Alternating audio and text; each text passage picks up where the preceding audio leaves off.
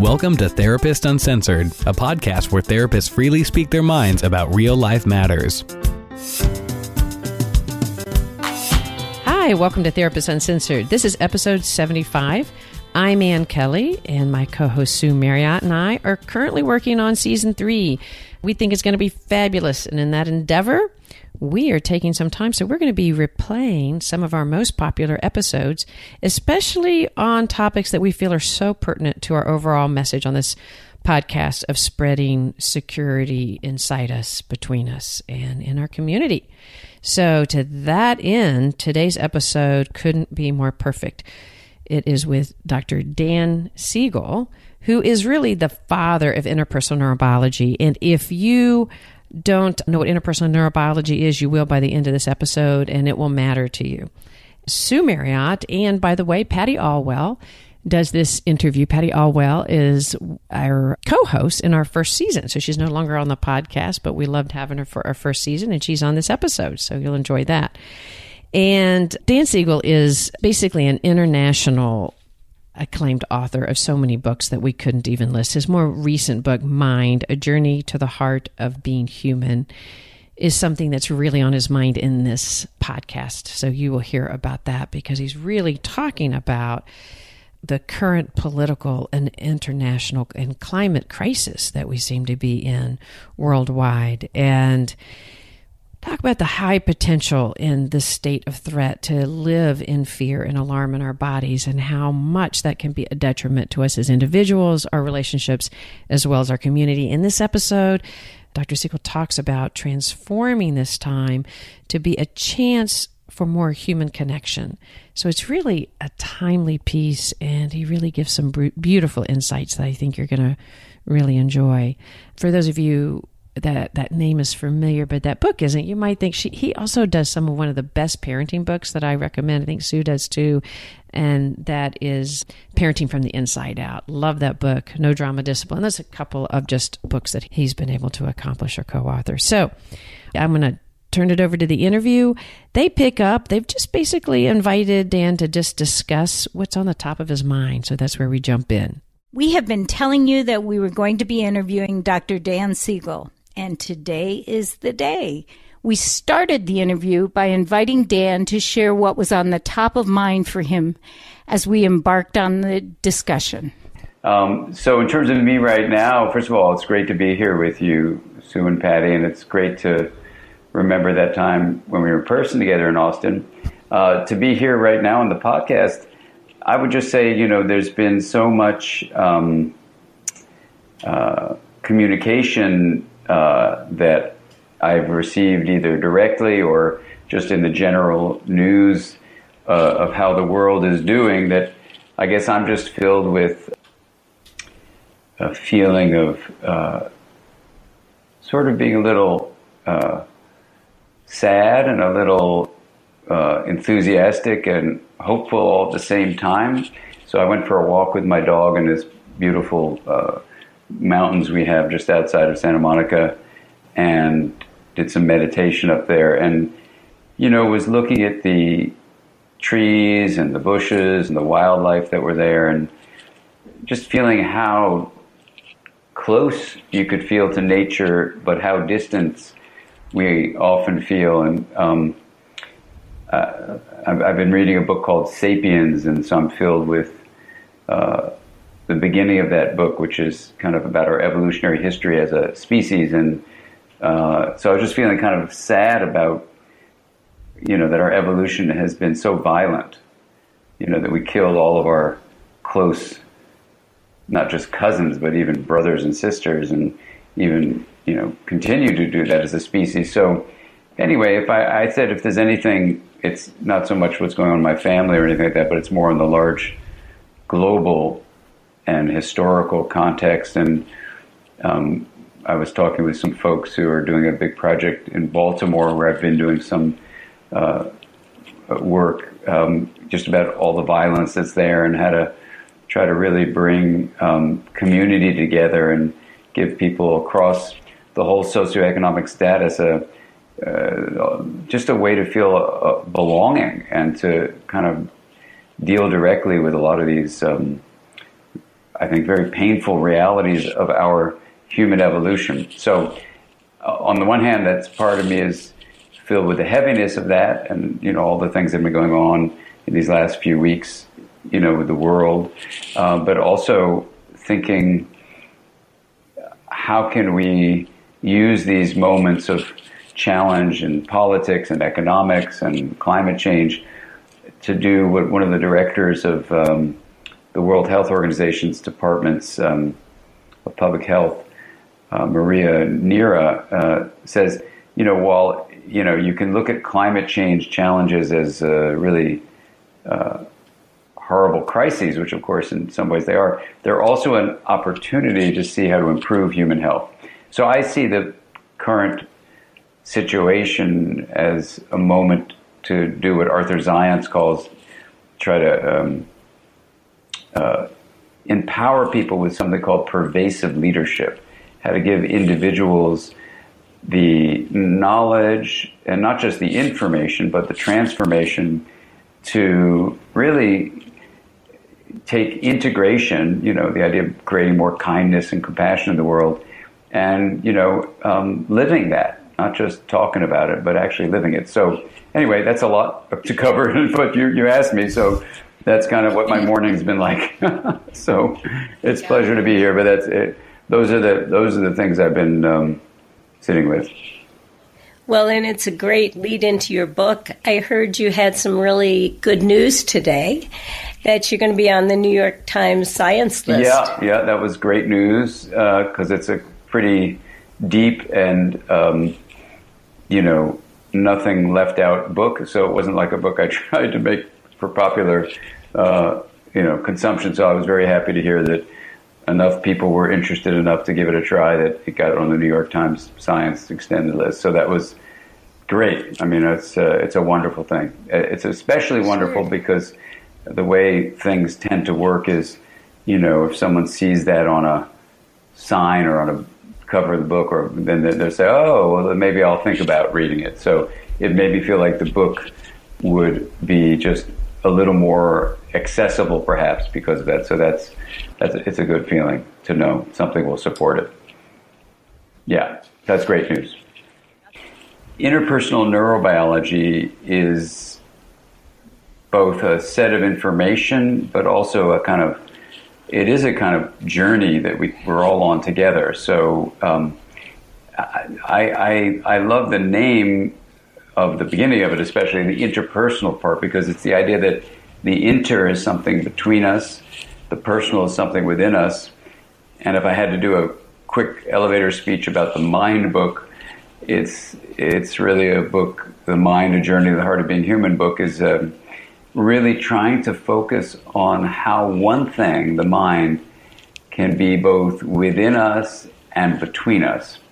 So it takes the word interpersonal really and looks at how the mind can be in these seeming two places, but in the end, you know, they're just one place. Uh, and that's why, like, when I was sitting with the breeze, uh, my dog next to me, just feeling the sun and just noticing the trees kind of waving back and forth in the breeze, you know, I could feel that, you know, this this body that we get to be born in is um, is just a temporary part of a much larger identity we have, and to feel that is the part of the betweenness, you know, of what the mind is. So, interpersonal neurobiology, the neurobiology word is just the idea of science, you know, so we take all the sciences and combine them into one framework. And, you know, it sounds so um, like uh, sophisticated. Um, but the, the, the thing that I think you probably know at Austin Connection is, you know, it's actually quite simple.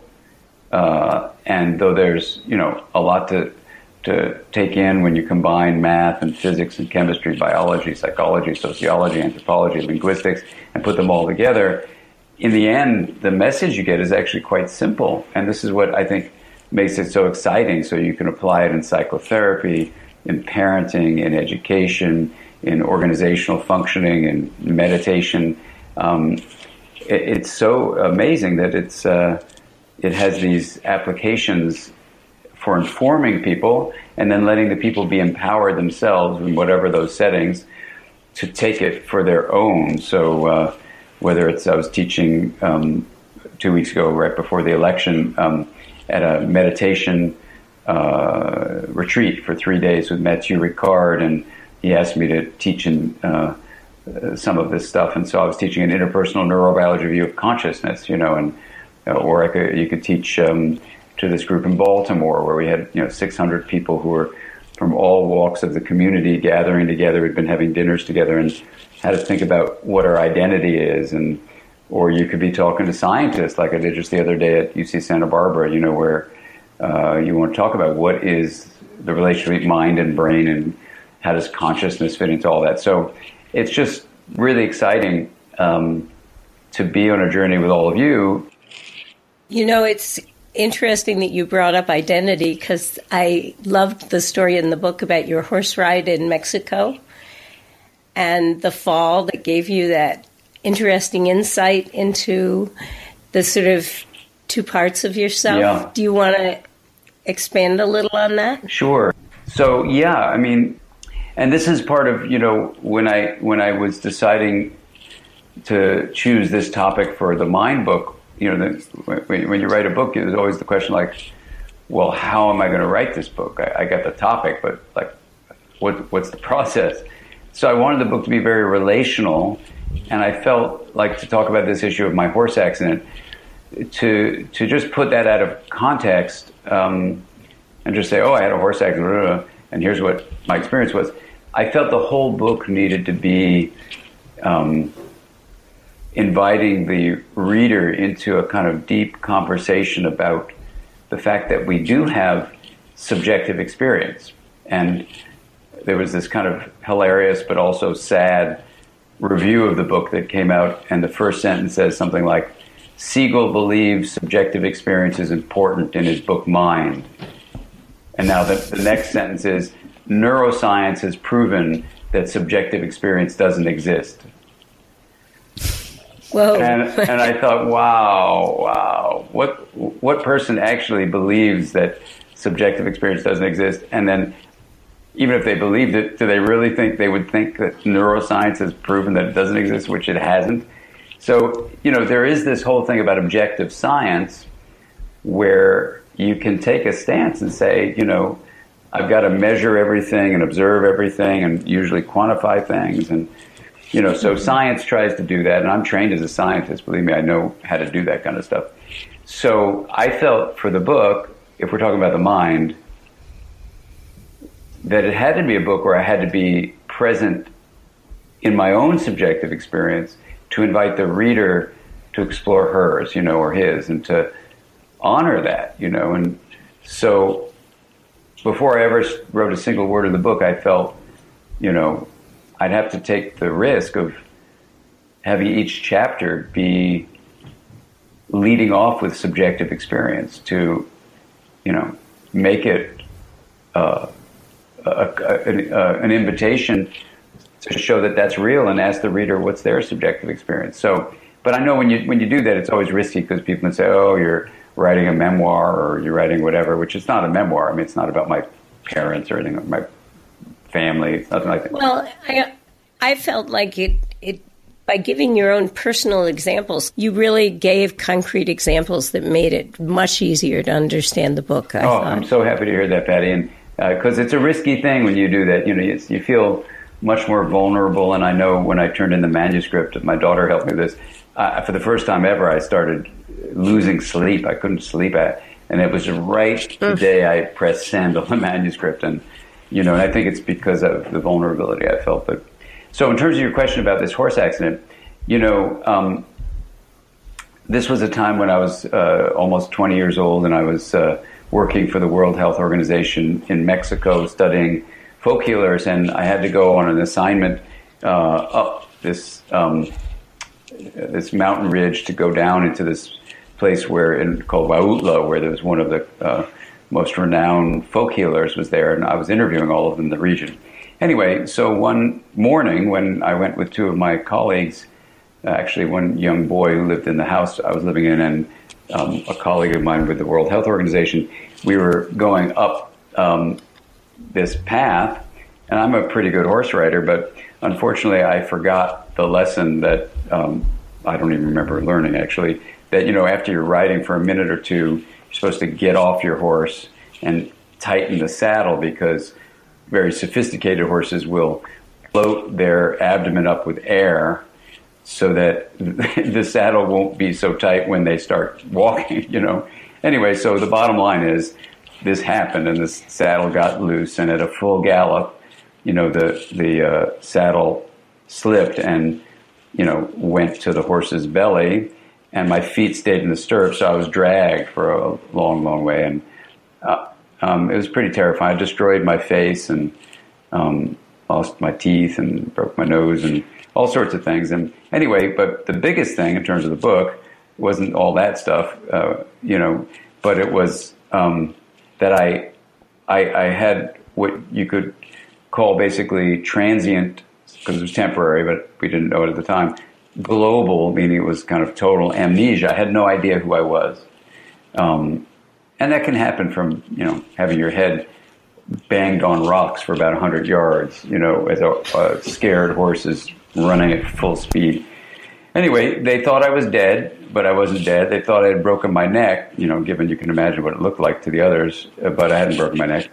So, um, but I did lose my identity. So the strange thing was, um, for this, was about a day, um, I was wide awake, you know, and I was, uh, I remember it. I mean, that's the strange thing. I mean, um, so, uh, I was wide awake, so things like giving me a glass of water, um, I, I, wouldn't know how to say the word glass or water anything like that, but you know, they'd give me a glass of water, and it was like this magical, wild experience of light shimmering and holding this cool thing on my fingers and just sort of kind of blissing out on this kind of cool feeling, and then the water kind of shimmering, and then it goes in your mouth, and I didn't have teeth, but I mean, you know, just pass through all those uh, whatever you know whatever was left there teeth. And um, so like you were a child just kind of seeing things exactly. It was totally child mind exactly. And you know what was magical about it was as my identity came back uh, after the 24 hours um, things stopped being so um, vivid they stopped being so crystalline. And you know, uh, I don't, I've never had the experience of using hallucinogens, but people who have have told me, you know, oh, it sounds like you're on this drug or that drug, and you know, which mm-hmm. which maybe creates that same neurological impediments that I had.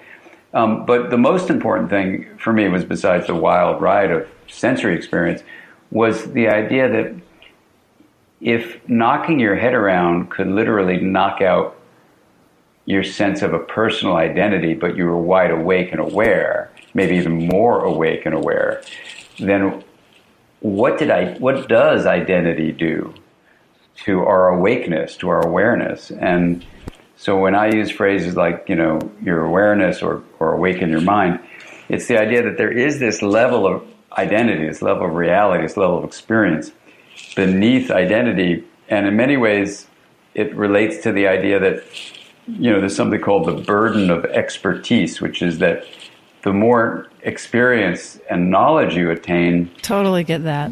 The less you see. Yes, so that's, that's the weird thing. So that's that's what that chapter was about. Like, who are we? And you know, if you could knock identity out, well, you know, what is your identity beneath that? And yeah, there's some amazing things that you can talk about about that. It makes me think of uh, actually an example you had used before of even just a dog, and that we see a dog but that if you can see a tail and fur and ears and shadow, you know what I mean? Like, exactly. um, it's it's rediscovering and um, you, you, know the way that I think of that is like that's a way to fall in love again if you can totally. do that with your partner.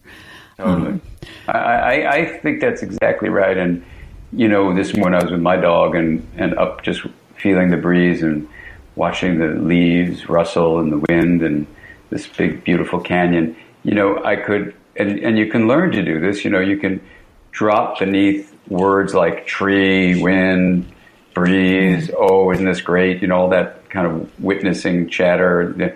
But you can train yourself to drop into this, you know, I call it the hub of the mind, this wheel, you know, but you can you can train yourself to have life become much more vibrant, and and that's where you know, for me as a clinician, educator, science person, and just person on the planet, I really wanted to understand how we could understand it, and then how we could create more of that um, vitality in life. You know.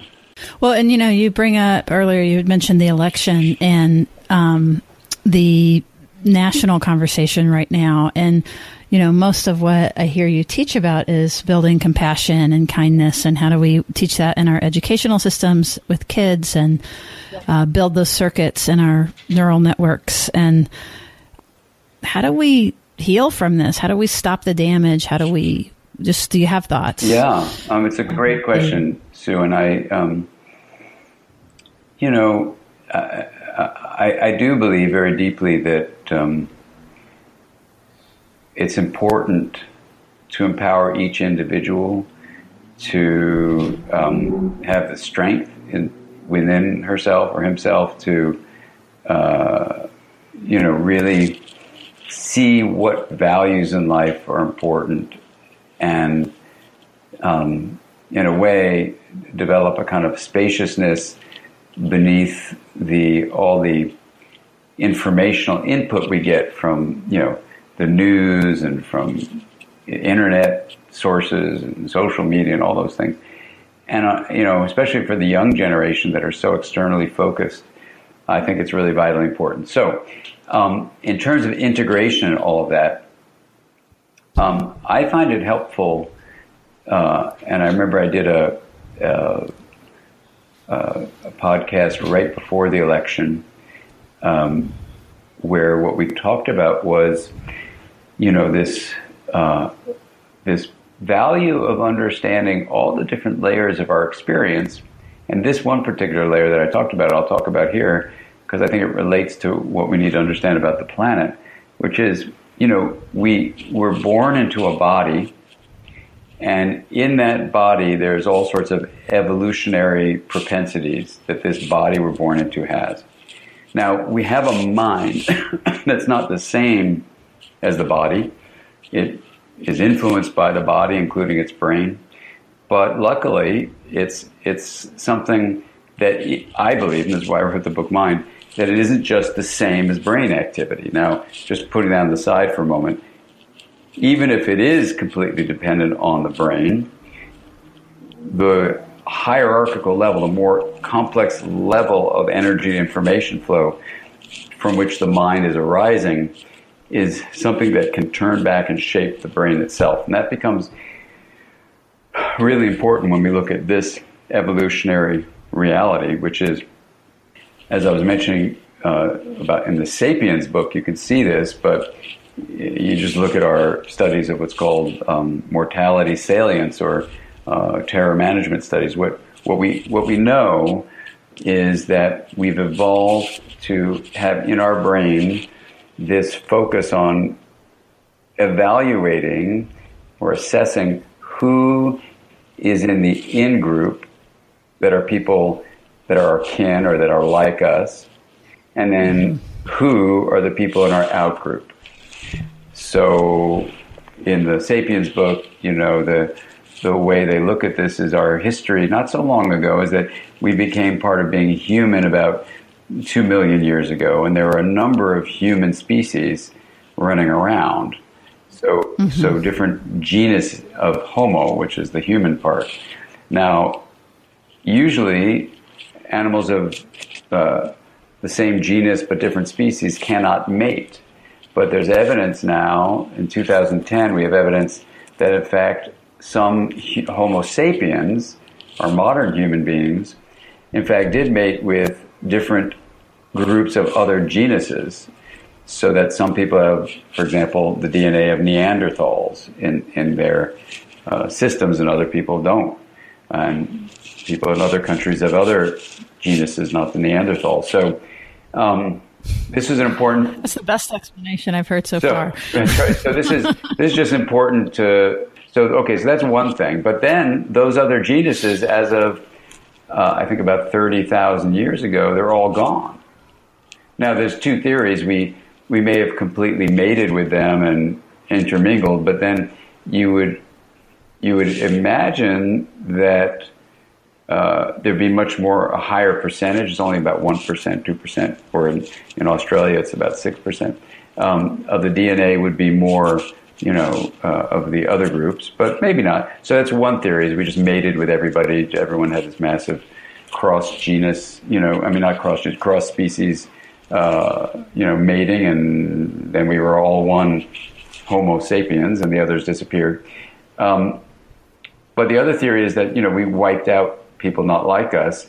But in any event, as of about you know thirty thousand years ago, well, seventy thousand years ago, something happened where Homo sapiens started leaving Africa because they came from the eastern side of Africa and then down to the south of South Africa and Namibia, where actually I, I was there just recently uh, interviewing people about their mind sight abilities because they're the ancestors of our probably original uh, grandparents, if you will, of Homo sapiens. So they about seventy thousand years ago, some left and they started going all around the place, but when they did that, there was a lot of change in the environment, and we now know that this the way we survived was to figure out who is in your in group and who's in your out group, and so this survival based way we evolved with our genetic propensities then informing how the brain circuitry is developing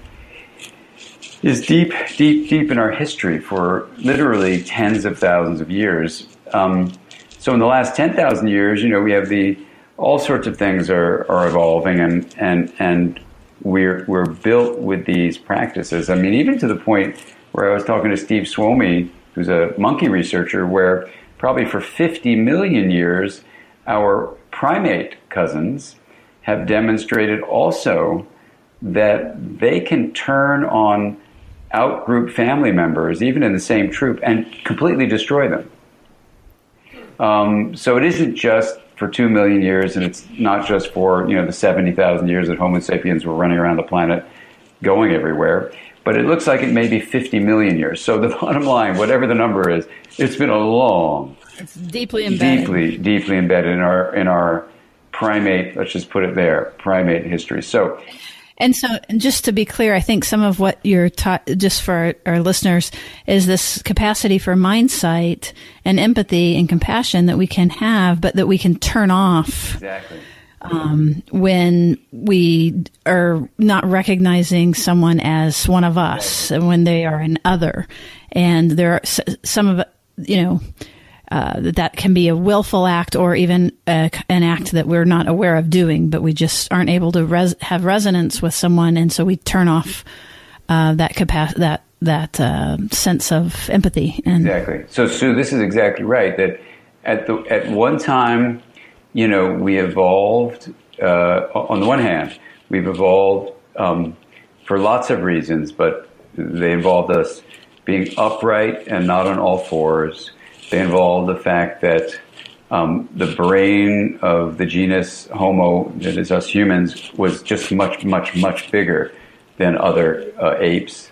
Um. And that this bigger brain meant that if the woman was going to survive when this baby came out, the baby had to come out premature, really, you know, not able to take care of herself, like a guinea pig that comes out just starts eating grass pretty much right away.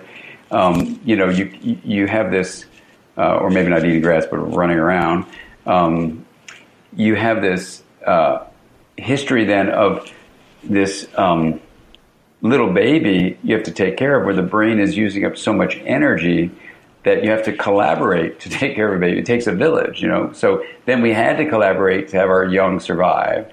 And now this is over like, you know, a, a long, long history. So at least whether it's our Homo group, which is about 2 million years old, or Homo sapiens, which are at least, you know, 70,000 years old. It's probably in, in its long existence, 200,000 years. But you have this collaboration. So on the one hand, we collaborate with people that we deem in our in-group.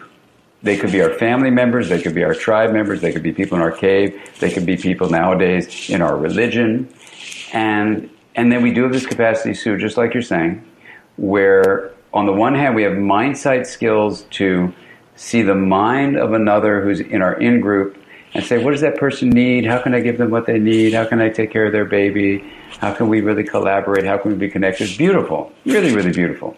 But uh, at the same time, we also have this out group response, which is to, as you're saying, shut off the mind sight circuitry, see the other, and Elizabeth Lesser calls this othering, you know, this othering process shuts off mind sight circuits.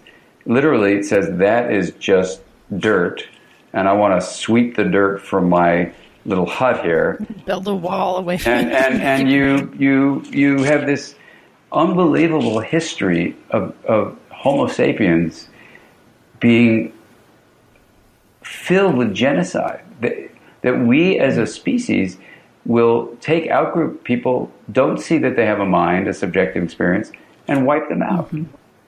So now here's the thing about the, the Where's is there hope? Uh. well, I think there is hope, but, but let's talk about the not so hopeful thing. The terror management studies show, just so we know the facts, these are studies where you show like a subliminal photograph, like less than 250 milliseconds to somebody, and so they don't know consciously they've seen it. But if it's a photograph of, let's say, a gun pointing at you or a terrible car accident, versus a photograph like of a meadow or people smiling and holding hands, this, this is mm-hmm. control group, right? So people don't know what they saw, but you show it to them. When you've induced a state of terror and they don't know why, they will treat in group people in a much kinder way and out group people in a much host, more hostile way, more harsher way. And I think that's what's been happening, not just in the United States, but it's happening through Europe. It explains Brexit. It explains what's going on with the horrible things happening everywhere, even in, in Africa, uh, in parts of Asia now. I mean, it's just, you know, the impending genocides that are all around this country are just they're not just random. It isn't just these aren't bad people. These are human beings. These are homo sapiens.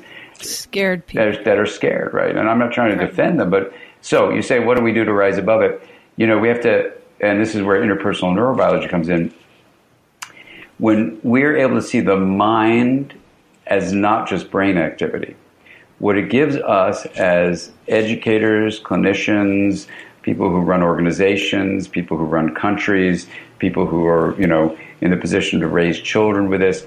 It allows you to have the mind say the following thing. My nervous system is making me treat this person as an outgroup member with more hostility. But this goes against my larger values that all human beings, in fact, all living beings, need to be treated with deep respect, just like I would treat the in group. So I'm going to do a practice, and you know, mindfulness practices, for example, have been shown to decrease implicit racial bias. Um, doing all sorts of compassion training allows you to rise above your brain's initial proclivity and use your mind to actually change the way your brain ultimately will carry out behavior, even if you have an initial response oh, that person's in the out group and I don't see their mind, you can actually rise above that. So. That's really um, interesting, and I think your book too. Relieving. yeah, is is really hopeful because, especially the parts on integration, mm-hmm. talk about the drive towards wellness and the drive towards health, and the sort of self organizing principles of our mind. Do you want to expand on that a little? Yeah, yeah. Well, thanks, Patty. The um, yeah, I mean, it, it's certainly possible to get doom and gloomy and, and just say, "Wow, this is pretty bad. We have a pretty horrible evolutionary history, and my God, things are getting just more intense. So what's the point?" I don't feel that way. I feel very hopeful and very optimistic, and I I know there's a lot of work for all of us to do, and this is why the idea from Arthur Zajonc of um, you know, pervasive leadership, that everybody has the ability to be empowered uh, to take leadership here. So when you think about the mind, um, and and you're pointing out kind of the um, the proposal that if you see the mind as this emergent, self-organizing aspect of a complex system. Now that's just from math. I know people don't like math, but you know, this is where you turn to say, how is what happens within us connected to what happens between us? So for me, the only way to do that was to turn to complex systems and to look then at one aspect of these complex systems, which are the emergent processes, which include self organization. So then you say, well, a self organizing emergent process that's both embodied and relational may be what the mind is, but then what does it do? So then you say, well, what it does is it regulates energy and information flow. And that's also where it's arising from. That's the emergent part.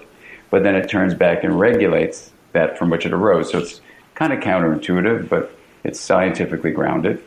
And then you say, well, how do I optimize self organization? And then you come up with this absolutely um, simple but solidly scientific view, which is that when you've impaired self organization, you go to chaos or rigidity.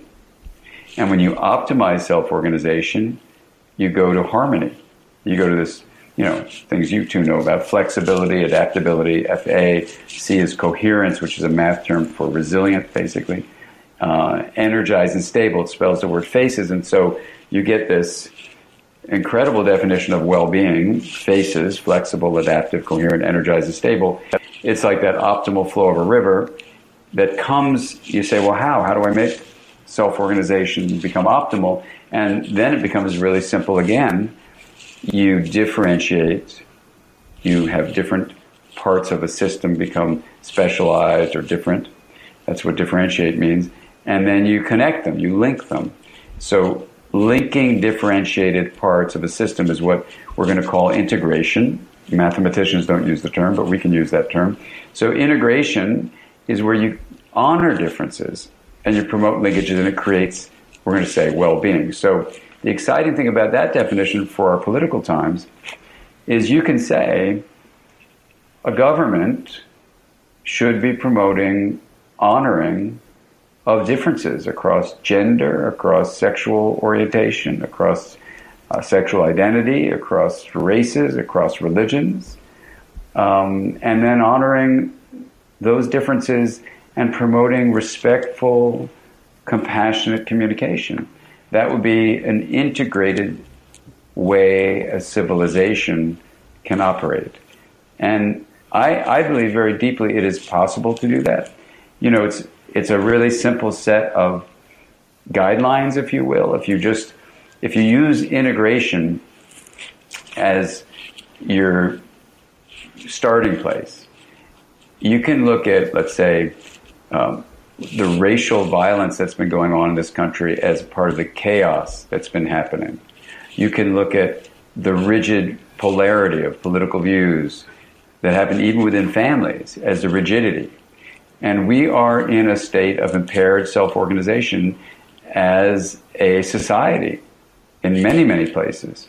Uh, and what we want to do is look at what is not integrated in our society, and you can kind of see it. there isn't much honoring of differences, and there isn't much linkage through compassionate communication. So, well, and it's actually interesting because when you try to speak to um, honoring difference and things like that, you right now what is the dominant culture is to have that voice be shamed and belittled and humiliated, that softer compassion.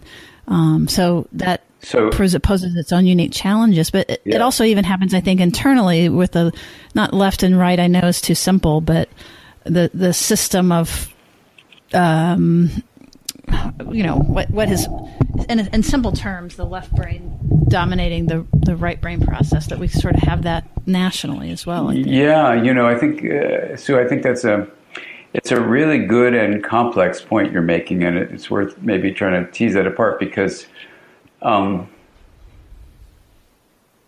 you know we live in very challenging times. I mean we really do. Uh, to put it simply there's too many human beings on the planet um, and we've created a society, modern society, based on consumerism that uh, is it's basically its foundations are continued growth, production, and consumption. Uh, and if there isn't continued growth, there's economic collapse. So, so I don't want to get you know us all feeling down and uh, but, but there's a fundamental problem with the way the word profit, I mean P R O F I T, profit has been defined um, because it's based on continually um, taking resources from the planet, turning them into junk, having people want the junk, and then the junk breaks apart, so you have to buy more junk. And then basically, in modern society, the idea is well, the way I achieve a sense of happiness is I get as much junk as I can, and then you get 100 units of junk and you feel unhappy and meaningless. So then you say, well, probably I need 500 units of junk. You struggle. Billion units of junk. Yeah, and then you get a billion units. So you can see that there's there's just a basic fatal flaw in the structure of modern views on profit. And also, there's a fatal flaw, I think, that's been around for 2,500 years since the time of Hippocrates on defining the self as coming from the mind, of course, which in Hippocrates' view, 2,500 years ago, was only from the brain. And modern psychology with William James perpetuated that view. The mind is just from the brain. And so the outcome of that view on modern science, for sure, but also the society, is that we're all separate. Mm-hmm. And, and, and when you're all separate, basically, you I think what happens is it is so wrong. I mean, Einstein called it an optical delusion, not even an illusion, but an optical delusion of consciousness, a psychotic belief. And I, you know, I really feel separateness is the optical delusion. The separateness that you are a completely separate being from other people or or other or nature or the universe. So, I mean, part of why I wrote the Mind book was to say, let's look at the scientific uh, view that is commonly held that mind is what brain does. And let's see if maybe, even though we've held that view for 2,500 years, even though it's politically incorrect, let's, let's actually question it and say, if it's not just brain activity, what might the mind be? And if the self comes from the mind, then what, who are we, you know? And, and as, as you go through this scientific reasoning, and that's why the book is not, you know, a self-help book or anything. It can be helpful to yourself, but it's it's more like a deep, deep dive into you know who we are, what the mind is. So when you get to that, you say, well, an integrated self, if that's what the mind is all about, is self-organization. Then you say, well, you've got a me in a body, but you've got a we in your connection to other people and the planet, you know, to nature. So how do you integrate a self? And then it comes to the conclusion, you know you don't get rid of the me. You know, you you cultivate an inner me, and so you can liberate yourself, for example, from in-group out-group distinctions. But at the same time, you also honor our connections as a we. And you know, in doing that, you know, you come up with this idea of we, you know, MWE. And what's been so moving for me, uh, going around the, the country, in fact, going around the world, having the opportunity to meet with people in workshops and conferences. And I, I, I often end the, the, talk with the idea of an integrated identity as a we, but it fights against what we've been told for 2,500 years. But we can, we can turn the course of cultural evolution around if we take a deep breath and say, you know something, the course we've been on in modern society, fueled by the idea of a separate self as the mind is thought of as just brain activity, fueled by a view of profit as only coming from manufacturing and selling junk, you know, that there's a deeper kind of what the Greeks called eudaimonia, uh, a life of meaning and connection and equanimity that doesn't come from producing and consuming junk, you know, mm-hmm. but, but that's the world we have. So literally, I mean, and this is going to be the challenge, and it's not going to just be a four year term of one president or another. It's literally got to be a groundswell of pervasive leadership where people start living this way to another sense of reality, you know. And when I teach in high schools and I talk to the parents about how I understand they're so worried about whether their kid will have a job or not, or whether their kid will start Facebook, the next Facebook or not, or you know they just want the best for their child. They want to protect their little child as they get ready to launch out from high school. I said, but they've locked onto a number, like an SAT score or a GPA or the the the low level of acceptance rate to an elite college, and they believe falsely, but they believe that somehow getting your kid into that school is going to guarantee anything, but it doesn't. And then I say to them, here's the problem. You've got a higher suicide rate now. You've got unbelievable stress and anxiety. And these kids who buy into that, they actually are being taught a complete lie. And it's a lethal lie. So, I mean, part of this whole interpersonal neurobiology mindset stuff is to say, let's take a deep step back. Let's embrace the studies of anthropology. You know, let's look what Margaret Mead said, you know, that don't ever think a small group of people can't change the world because, in fact, it's the only thing that ever has. And we have to embrace that anthropological wisdom and say cultural evolution is not based on genes, it's based on memes, you know, ideas. And so part of what I love being in, in a member of a community, the interpersonal neurobiology community, is, you know, we're not a form of therapy. We may inform therapy, but we're a way of understanding what it means to be human. And so in all these different avenues of human life, therapy, education, parenting, organizations, government, all that kind of stuff, we need to work together to have this science based view of where cultural evolution might be able to go. And I'm actually really hopeful that we can start turning it around. I really am. Well, I I love to hear the hope, and you know, as you're talking, I'm I'm thinking both, you know, the country and culturally, and I love your talk of of ancient history, um, but I'm also thinking at the couples level and, um, and, you know, integration and this hope and the MWE related to, uh, people's individual lives and the sort of just the practical. So when you're mad at your husband, being able to, and, and, and if he were shaming to you, um, you know, that, uh, being able to ground yourself first and be less concerned with what he's doing. And I'm just sort of trying to do a fast translation of how I'm interpreting it, which is like going inward first and getting getting that for yourself to then be able to move back out um, and make those connections to the world. But uh, well, Sue, you know, I think that's really true. I, you know. Um, I, I, in our society, modern society, we, we do have this big emphasis on a separate self so then when you look at couples therapy, you say, well, here's person A and person B, and they've gotten together as a couple. So their A is in relationship to B, B is in relationship to A, and all that stuff.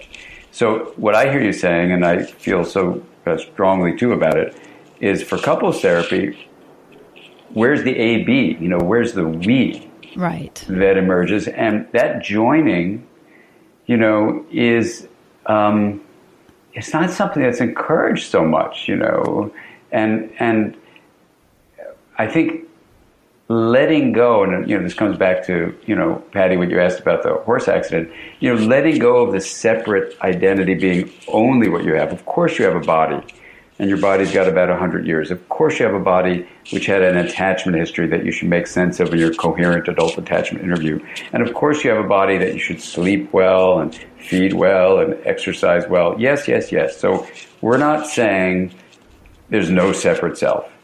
We're saying there isn't an only separate self. That's the key thing. And so, so we want to make sure we hold on to the me. The me is really important. But then you say, well, what's it like to join? Mm-hmm. You know, and lose, I'll say it in the extreme form, you know, control. To mm-hmm. lose, you know, because when you're a we, when you're part of a we, you're not the captain anymore. You know, you're you're a passenger on a, what can be an absolutely magnificent ride, or if you're terrified of not being in control, you just avoid joining. You know, and so part of what I hear you saying, Sue, is that you know, in couples therapy, if you look at the deep nature of integration, yes, each member of the couple needs to be honored. Yes, we want them to learn to speak from the heart about what they need, for sure. And, mm-hmm. not instead, but and the experience of the we of that couple, in addition to the two me's that are there, mm-hmm. needs to be, if it's not there, um, nurtured to grow. Um, well, and, and, and What's that? I wonder, Dan, I think I've heard you say that we heal in relationships. Yeah. And so the only way forward is actually leveraging our relationships for well-being. Yeah, I think I think that's true, and whether it's in couples therapy, like we're talking about, or the larger issues of um, cultural change, you know, we need to be in community. I think there's this, uh, you know, uh, there's a deep healing, Patty, as you're you're talking about it, that and support that's going to come from us being in community. So whether it's reaching out to people and, and meeting with them regularly or you know, this there's a group that, that I was speaking to in Baltimore called Thread, thread.org. Just check out what they do. They they have people who don't know each other have dinner together. You know, ten people who never met each other have dinner together. You know, and, and then I you know I met with them as a large group, all the groups that had had dinner with each other, and it was so beautiful because you realize people are just people. That's a really, we, that's a really cool idea to mix it up like that. Yeah, I mean, you could start doing that in Austin. You could do it in any town, mm-hmm. and and listen, you can start living this right now because you know. You hear that, you, audience? Wherever you are, wherever you're listening, in whichever country or state that you're listening, that you could create your own your own, your own thread. Your own yeah, you can thread it together and go to thread.org and see exactly. the beautiful. We'll put it in the show notes. Yeah, and you know what's so exciting about it, and this is what I, I said to the folks in Baltimore, you know, they inspired me so much. You know, it is the idea of honoring differences and promoting these linkages in our relationships with each other. And the sad thing is, we live in a society, we get trained at home, we get trained in school, we get trained by society and science even, to think that we're all separate. But in fact, belonging is what we all have a longing for. And, and so we, we can turn this around. I mean, I, I'm not just being like a, a, you know overly optimistic. I really think that there's some very very important, maybe challenging moves to make in our daily lives that can start having people feel this difference.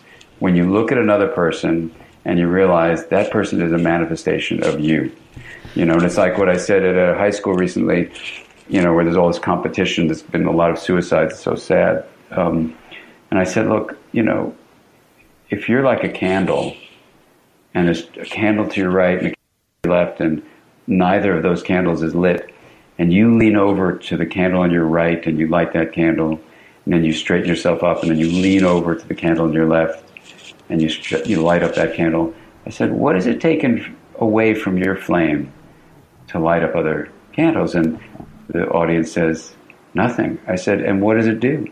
And they said, It brightens the world. And that's what we that's the way we can live. And it's such a beautiful, I mean, that's exactly right. And I think about where people get stuck because you talked earlier about threat and then the feeling of loss of control when we move from me to we.